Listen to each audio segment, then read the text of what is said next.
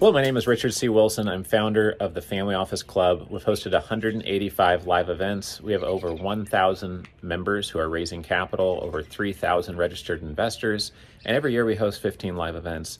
And I often am on podcasts or on stage and I'm asked, what is the most important thing when starting a family office? Or what is the most important thing when raising capital? So, what I wanted to cover today is the second most important thing.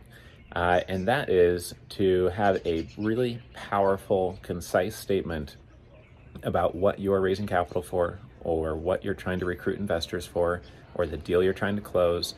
This is so simple, it costs you nothing, but almost nobody does this. We'll be in a room of 800 people in person at one of our annual events, and we'll try to put people's one-liners on the PowerPoint slide and have people rate them on stage, and they are they're pretty bad. There's usually one or two good ones and these are the people who actually have a one liner and volunteer to share it in front of the whole room. And they know they're going to do this before the event starts.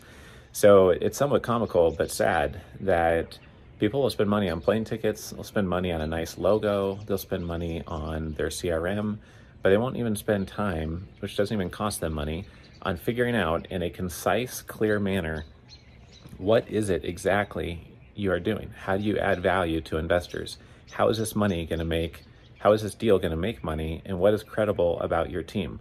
What would be the most concise way to show people you are credible, the deal makes sense, they can understand how money is going to be made, and they understand how value is going to be created?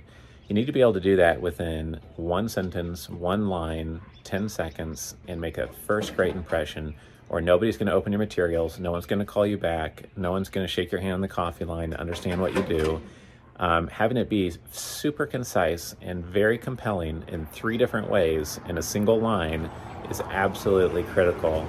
And it's the number two most important thing when you're raising capital. So make sure you've done this yourself for every project you work on, for every deal you're trying to close, for every project where you need an investor or a JV partner or a big brother partner or a co GP partner of some type.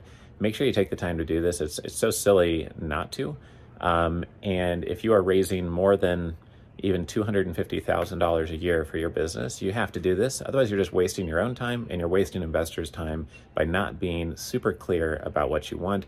This gets repeated hundreds of times through interviews, through the books we've written, through our podcast, through the events we've hosted, and yet still a lot of people mess this up and forget to do it. So make sure you're doing this. I hope you found this video helpful. If you want to learn more about the Family Office Club, please go to familyoffices.com and download our free book on capital raising at capitalraising.com. Thank you.